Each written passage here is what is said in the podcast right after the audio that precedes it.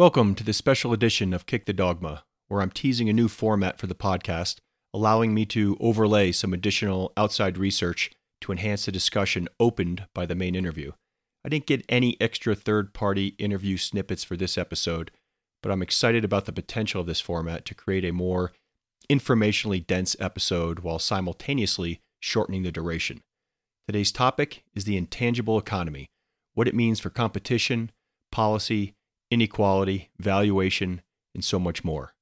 I'm your host, John Emmerich. For 50 years, the percentage of investment in corporate America and elsewhere allocated to intangible assets has risen slowly but steadily as a percentage of the total. An increasingly intangible rich economy has a meaningful impact on the way companies are valued, how startups are financed, how economic data is measured and reported, and the effectiveness of policymakers' tools to manage the economy. A paper from McKinsey states that over the past 25 years, the share of total investment in intangibles increased by 29% in the United States and 10 European countries. Rising investment in intangibles has been linked with increasing total factor productivity of entire economies. This could indicate that the deceleration of productivity growth over the past decade partly reflects a slowdown in investment in intangible assets. That is one of the many contentions of co authors Jonathan Haskel and Stian Westlake in their fascinating new book, Restarting the Future How to Fix the Intangible Economy. I caught up with Professor Haskel for the New Books Network, and here is a portion of our discussion. Thank you very much for having me on, John. I'm Jonathan Haskel. I'm a professor of economics at Imperial College, which is in London, England, and part time at the Bank of England. Uh, and my book is co written uh, with my co author, Stian Westlake, who's the Chief Executive Officer of the Royal Statistical Society, also based in London. Perfect. Thank you so much for talking to us today. The two of you also co author the 2018 book, Capitalism Without Capital The Rise of the Intangible Economy, which I had the pleasure of reading before I read the new book. That wasn't that long ago. What was the impetus for coming up with the second book? Thanks very much, John. Yeah, in the first book, we documented, well, as it very much says on the title, how the intangible economy uh, was a new feature, possibly a slightly unnoticed feature, uh, and was a description of how the economy has changed over the last sort of 20, 30 years. Um, and in the second book, we've documented some of the features which we think are interesting and have followed from that. Uh, the main one of which is that the transition from a tangible to an intangible economy seemed to stall around the time of the financial crisis and has carried on, we think, stalling as well. So, what we've tried to write in the new book is a little bit of a revision about why we think the intangible economy is important, but mostly an attempt to try to describe why we think the intangible economy or that transition to the intangible economy has stalled somewhat and what we might do about it. And you're very much carving out new territory here with this topic as a, within economics.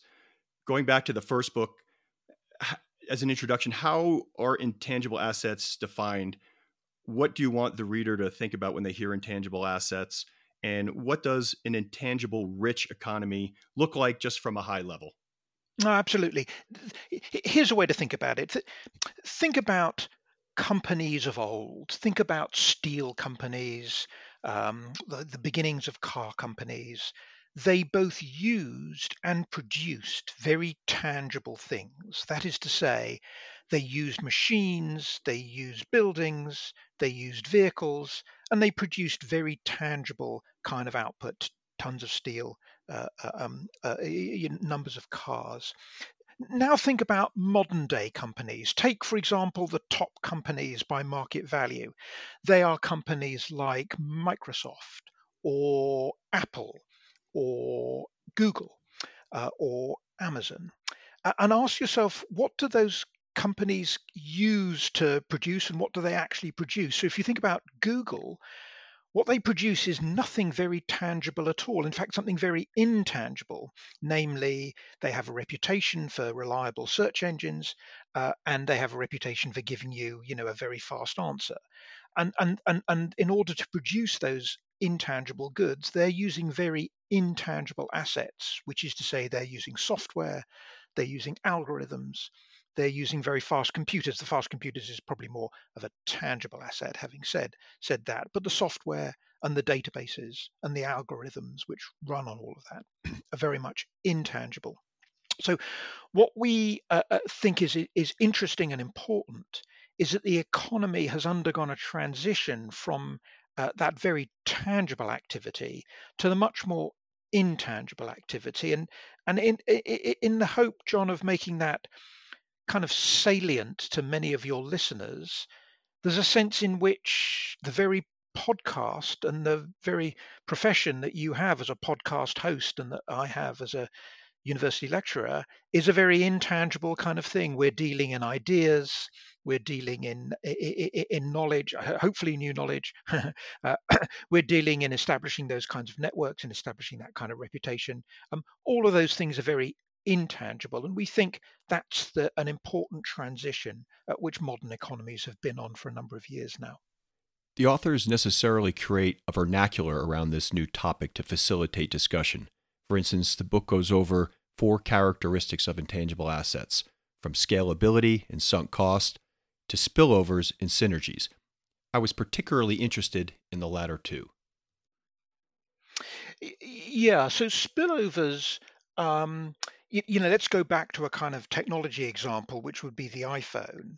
If listeners cast their mind back to what smartphones looked like before the iPhone, they had these kind of weird keyboards on and you know little aerials which would stick out and you had to sort of flip open flip open you know coverings on them and speak into the uh, into the resulting uh, uh, bit of plastic which you flipped open and all that kind of thing within about 18 months of the launch of the iphone basically every smartphone looked like the iphone so that's an example of a spillover of an intangible asset. The intangible asset was the design of the iPhone, and the spillover was that basically within 18 months, as I was saying, kind of more or less everybody took up uh, uh, that design. So, so that, that would be an example of a, of a spillover. A synergy comes from the combination of these different intangible assets together. So again, if I stick with an Apple example, um, what's I think kind of amazing about the success of the iPhone is not actually just the design, but it is the synergies, the combination of all the different intangible assets that make up that kind of go into the iPhone. So it's the combination of the soft, the Apple software that runs it, it's the combination of the various databases which do all the optimization.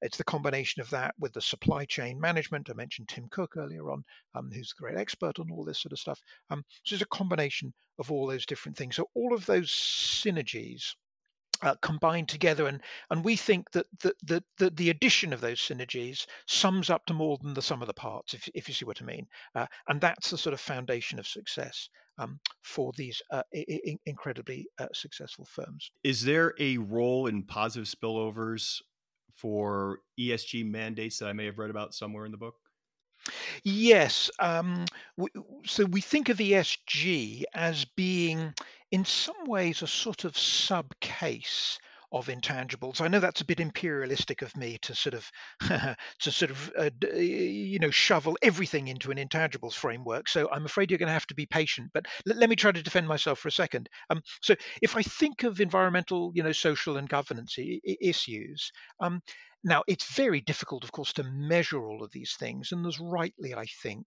a bit of cynicism about how the choice of measures obscures the um, ability of people uh, uh, uh, to compare different ESG metrics. But but broadly speaking, quite a lot of those ESG metrics sort of fit within an intangibles sort of measure. So if you think about governance, for example, um, good governance is part of managing a company. It's part of managing the supply chain. I mentioned that earlier on. It's part of the kind of organizational capital, if you will, um, of a firm. So that would be one example of that.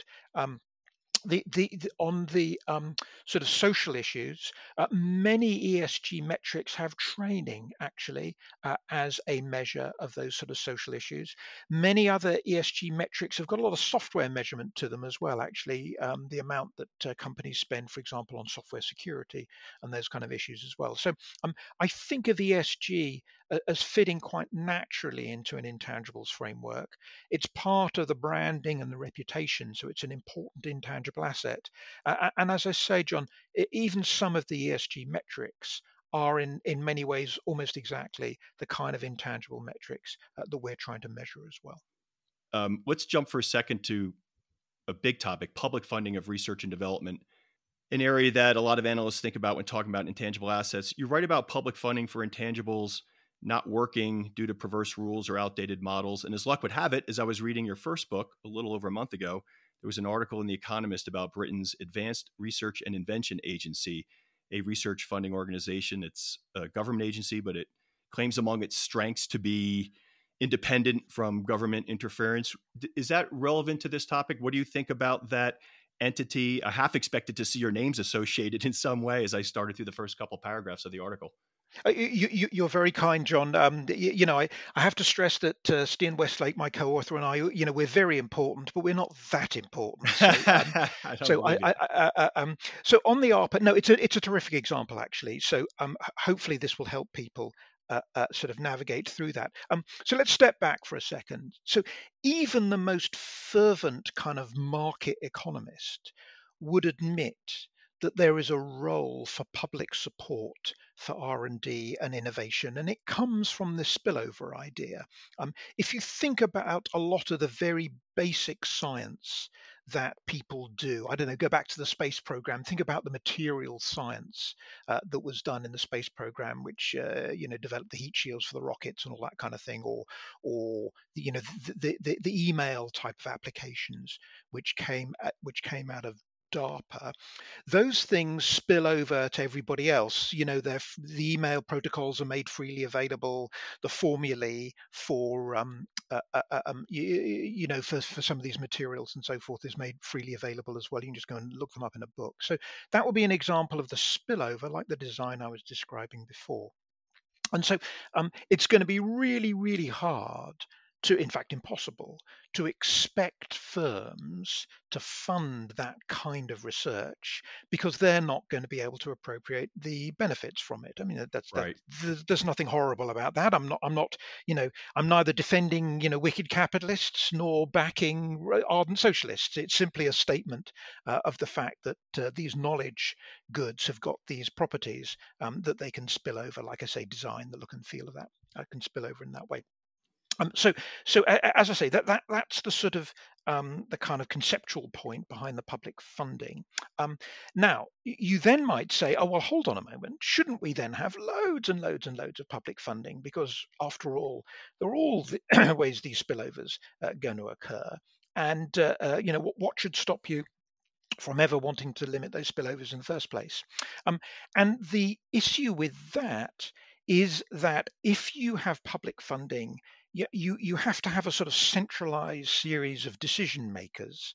Um, and the minute you have a centralized series of decision makers who are going to decide that they're going to fund project X and not project Y, uh, and they're going to uh, uh have these metrics and not those metrics, then you provoke all manner of what economists rather politely call rent seeking activities, which is to say, people attempt to influence those types of decisions uh, in the way that might potentially suit them. So you've got to have rules and regulations when you have centralized decision making, but those rules and regulations come with a cost, uh, which is that it might be difficult to have the kind of variety and have all the sort of flexibility and so forth that you might need, uh, and those things you might need for to get more synergies. So the example of ARPA, which is a British um, agency uh, sort of copying uh, the American DARPA, uh, is an attempt to have the centralized public funding in order to help with those um, spillovers, but to make it sort of flexible enough so that um, these uh, synergies uh, might occur uh, and, to let scientists, um, you know, uh, uh, uh work um, between different disciplines and so forth, um, in, in, an attempt to try to encourage that other dimension um, of intangibles. The, the most compelling example to me, not being a technologist, was the idea of funding open source software projects that seemed to make the, the, the most sense given everything we've just talked about. Are, has that started happening yet? Are there target rich areas in the economy for such a program as open source software? Yeah, so open source software, John, is an excellent example. Um, I mean, it is astonishing. Shane Greenstein at Harvard has done some astonishing work on the extent to which open source software, um, like Apache, for example, powers vast amounts uh, of the internet. I mean, we literally, you know, we couldn't do this pod, we couldn't record this podcast, and people couldn't listen to the recording uh, without a lot of that open source software. So um, right. I think that as an example. Um, in terms of what else is on the horizon. Um, maybe after the um, COVID um, outbreak and the invention of these new generation of vaccines, um, many of which are now public information, maybe that might be the equivalent of a little bit of open source software as well. In other words, it would open up uh, the spillovers um, that would potentially um, be, be, be, you know, very beneficial. Um, and if public funding uh, can benefit all of that, that would be a really good thing. But I want to caution against John um, being able to sort of pick um, various uh, uh, sort of topics and areas which are ripe for ex, eh, eh, eh, you know exploitation because it's just so difficult to guess what a successful innovation is going to be. And we talk in the book a little bit about the wheelie suitcase as an example of that. Next i got professor haskel talking about patent trolls patent duration in the greater issue of IP protection generally? I'm not going to give you a, a, as good an answer as, as that question deserves because I think these things are somewhat dependent. We are dependent upon the sector involved and the technology involved. Okay. We are broadly speaking, I think, in the camp of having a bit less IP protection rather than more. I think we worry a lot um, about the prospect of um, a lot of essentially wasteful activity that is chasing around um, IP and that it is attempting, you know, essentially these are people who are arguing uh, not about the expanding the size of the cake, but breaking up the cake in some way and being able to block, uh, you, you, know, development by being excessively litigious and, and, so forth. And of course, you know, John, as you know, this isn't a new problem. So the the Wright brothers um, who, you know, gloriously invented powered flight, were basically able to hold up the development of the early aviation industry in the US because they had a very broad patent uh, on control surfaces on wings. And they had actually, as it turned out, a rather poor invention uh, for control surfaces on wings, wing warping, which essentially twisted the wings around. But they were managed they managed to hold up um, by claiming that, that by, by, claiming that patent, and that patent had been rather broadly drawn, they managed to hold up the development of ailerons, which were a much more um, efficient and much better um, invention uh, until they were successfully challenged. Essentially, um, the military told them to sort of stop all of that. So um, I, I, think we don't want to see all of that. And this may be an area, funnily enough, where Europe might be a little bit ahead of the US, because in Europe, we don't have software patents, uh, and the general scope of patenting is much narrower uh, than it is in the US.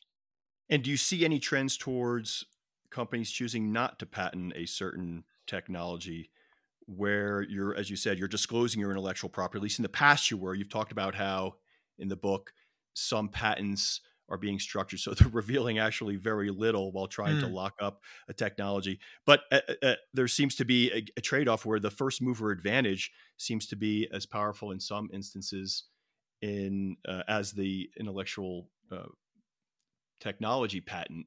In, indeed. And, and i think john it comes back to the synergies point that actually what a lot of these patent trolls are is they are they are the exact opposite of synergies. In other words, they are just one, often a legal firm who owns one patent or a, a thicket of patents and tries to hold everything up.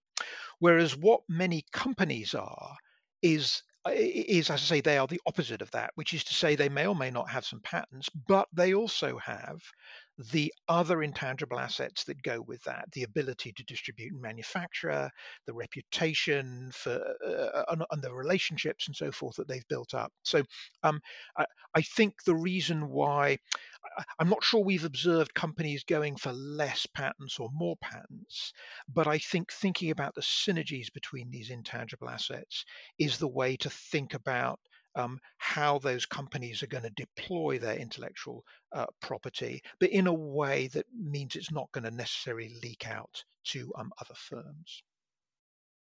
A big issue for economic watchers and policymakers in an intangible rich economy is that of measurement for things like economic growth, inflation, and productivity. Professor Haskel. I, th- I think we are moving slowly to measure GDP better, uh, but we're moving fairly slowly. That's the difficulty. And um, I think the way to think about it is that um, if we're going to measure GDP, we've got to measure investment correctly because investment is one of the important aspects of GDP, uh, and it's uh, uh, and it's the thing which is going to bring future prosperity uh, for our nations. Um, and, and, and so when you say, well, how are we going to measure investment? Most of the investment measurement that we do in national accounts, which is to say behind GDP, was all devised basically in the 1930s. If you come to America, everybody tells you it was devised by a Harvard economist called Simon Kuznets. Uh, if you stay in England, everybody tells you that it was devised by Keynes. But in England, but in England, we think Keynes invented absolutely everything. So um, I, am sure it was Kuznets rather than Keynes. But anyway, um, uh, it, it, it, those kind of measurements of investment relied on the kind of uh, questionnaires and surveys that essentially uh, we still do today, which is you send out a questionnaire to I don't know an airline and you say to them, how much uh, are you buying? How many vehicles are you buying? They've got to buy all these refueling vehicles. How many aircraft are you buying? They've got to buy all of these aircraft. Uh, and that's a pretty good measure, therefore, the kind of investment that they're doing. And then you cross check it by going to Boeing or going to the specialist, uh, you, you, know, airport and uh, you know airline vehicle fuel tanks and all the fuel manufacturers and all that kind of thing, um, and you cross-check it that way. So you've got a nice check, and you can get a dollars and cents feel for the amount of investment that's going on. However, if you go to airlines um, uh, nowadays, or, or, or, talk a little bit more to airlines, and you go to their IT company, uh, IT side, uh, you will find out that they're writing enormous amounts of software so that we can do all the booking that we do, and they can coordinate the baggage and roster the crews, which is all very complicated and all that kind of thing. Um, so we need to know, therefore, how much they're investing in that software, because after all, their websites and so forth, like their like their aircraft, are an enduring source uh, of important assets, which are going to help you, you, know keep the planes in the air and keep keep keep the customers coming. Um, so we've got to be a little bit more canny as a statistical authority in finding out how much they're investing in those rather more intangible assets because they're rather harder to ask about. And two more things on that, John, if I may. One is um, to some extent, companies, let's take the example of software, they often buy in software actually. So it's a little bit like saying, you know, how many, uh, uh, you know, how many aircraft are you buying? Uh, you say, what's your dollars and cents spending on software? The tricky bit is many companies, of course, have got a lot of in-house software writers um, who, who, who, who develop uh, the software that they're doing. So they're asking them how much software they're buying in. They'll say, well, nothing, because we do it all in-house, which means that we've got to go and um, if we want to measure investment, uh, measure the in-house activities. Right. And where that takes you is if you think about these intangible assets, as I say, the marketing, the design, and so forth, they are often things which firms do in house. Because after all, that's what they're good at. They're good at putting all this stuff together, or they're particularly good at design, or they're particularly good at, you know, writing some software and then marketing it. So the way that national accounts and GDP measures investment then um, has had to move over the years to, as well as asking how much they're buying from the outside, asking how much they're spending inside the firms uh, and therefore getting a fix on how much intangible investment they're doing. And statistical agencies have therefore had to get a little bit more a bit more sort of foxy, if I may use that word, a little bit more. Um, uh, they've they've had to use different ways and do different things uh, in order to collect those those kind of numbers. But they're moving in that in that direction, so that in, uh, GDP has got some of those things in it, um, but by no means all. We think.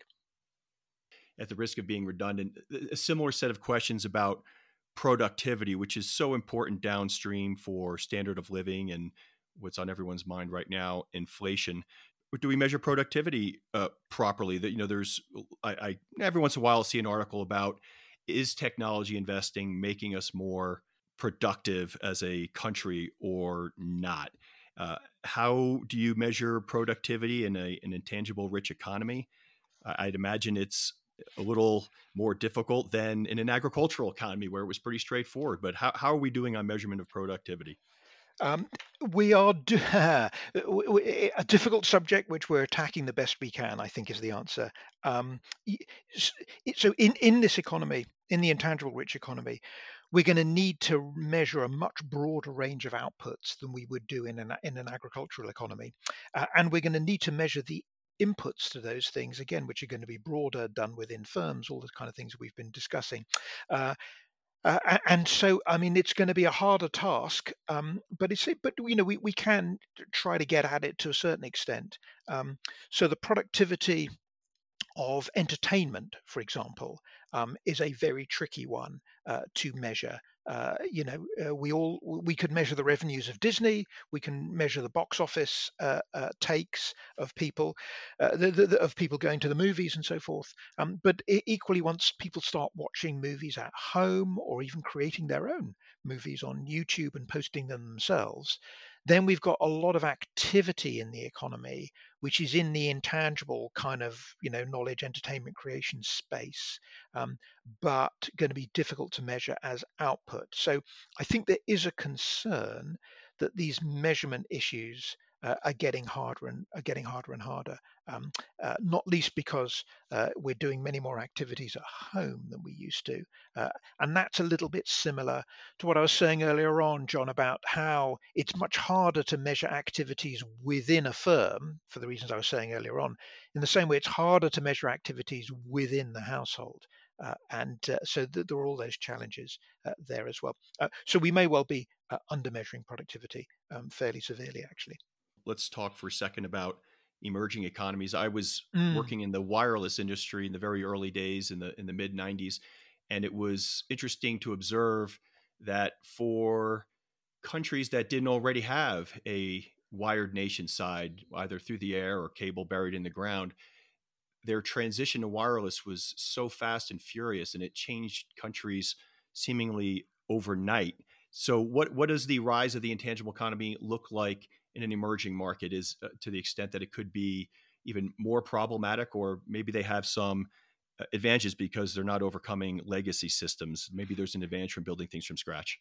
Yeah, I, I mean, this is very well known, isn't it, John, in banking, where if you speak to legacy banks, the only thing that they complain about, well, they complain about a lot of things, but they particularly complain about the fact that um, some idiot wrote a stupid piece of software five years ago and they now have to write the software which connects to the software five years ago. So all of those legacy kind of issues are absolutely first order issues. Um, many developing countries don't face those issues because five years ago they didn't have anything. Um, right. And you see this in particular.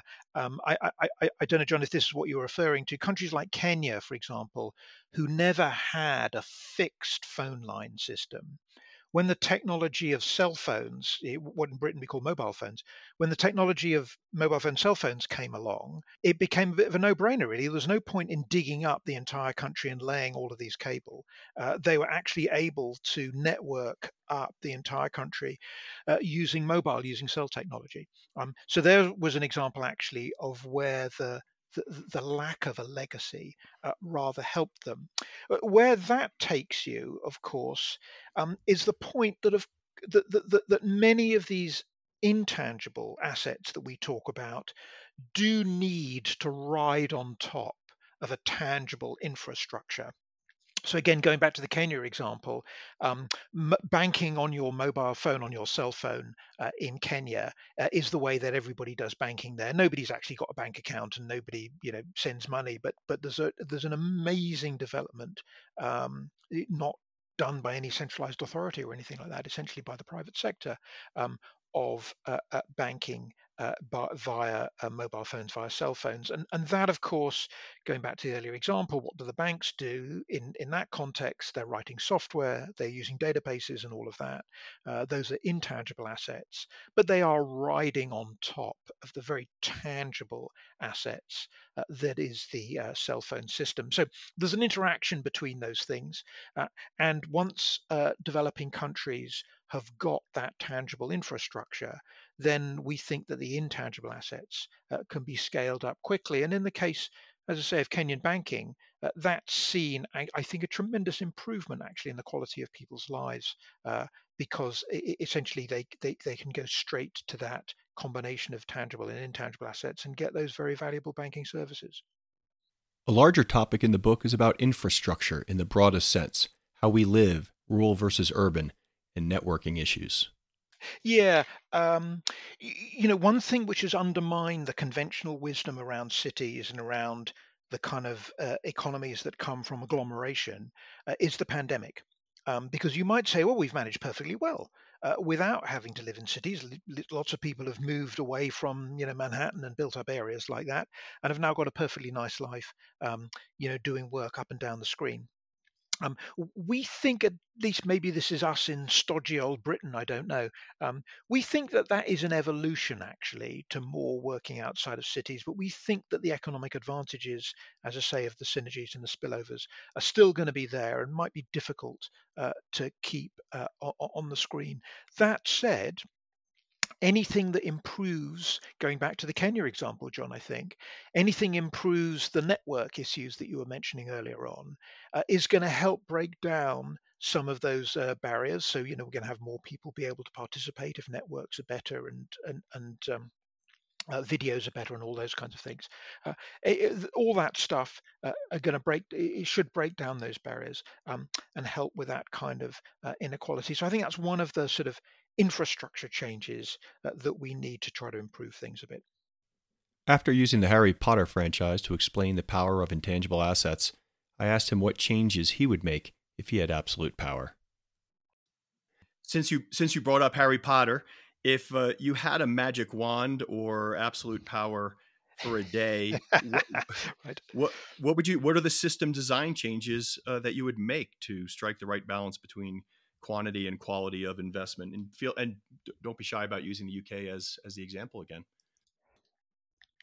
I think we need so a number of things. Um, I think we need to extend support from the for the intangible economy uh, a little bit further. Um, one issue in the UK, uh, and I think this is a US issue as well, John. So I think this may resonate with your US listeners, is the quality of education training.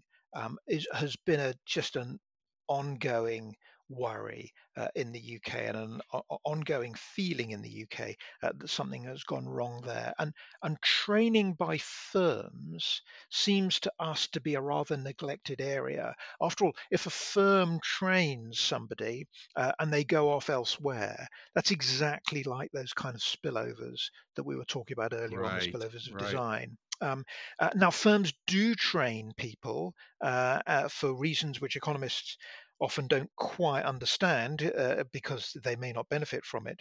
Um, but we think giving credit to firms who train people would be helpful as well because it would help solve those kind of spillover issues. So I think that's one thing. I, I think the second thing um, that I would say um, would be about the planning. Um, ag- again, I won't repeat what I just said, but but again, visitors to Britain will notice the remarkable inequality uh, between London and other uh, uh, uh other places in the UK. And it's just, I, look, listen, I live in London, so I have those advantages. But it just isn't fair, it seems to me, uh, that other places are rather disadvantaged. Um, I, will say one other thing, which again is a little bit sort of techie, so forgive me for being a little bit in the weeds, but it's around banking reform. And it's around getting banks to start lending more to intangible intensive businesses.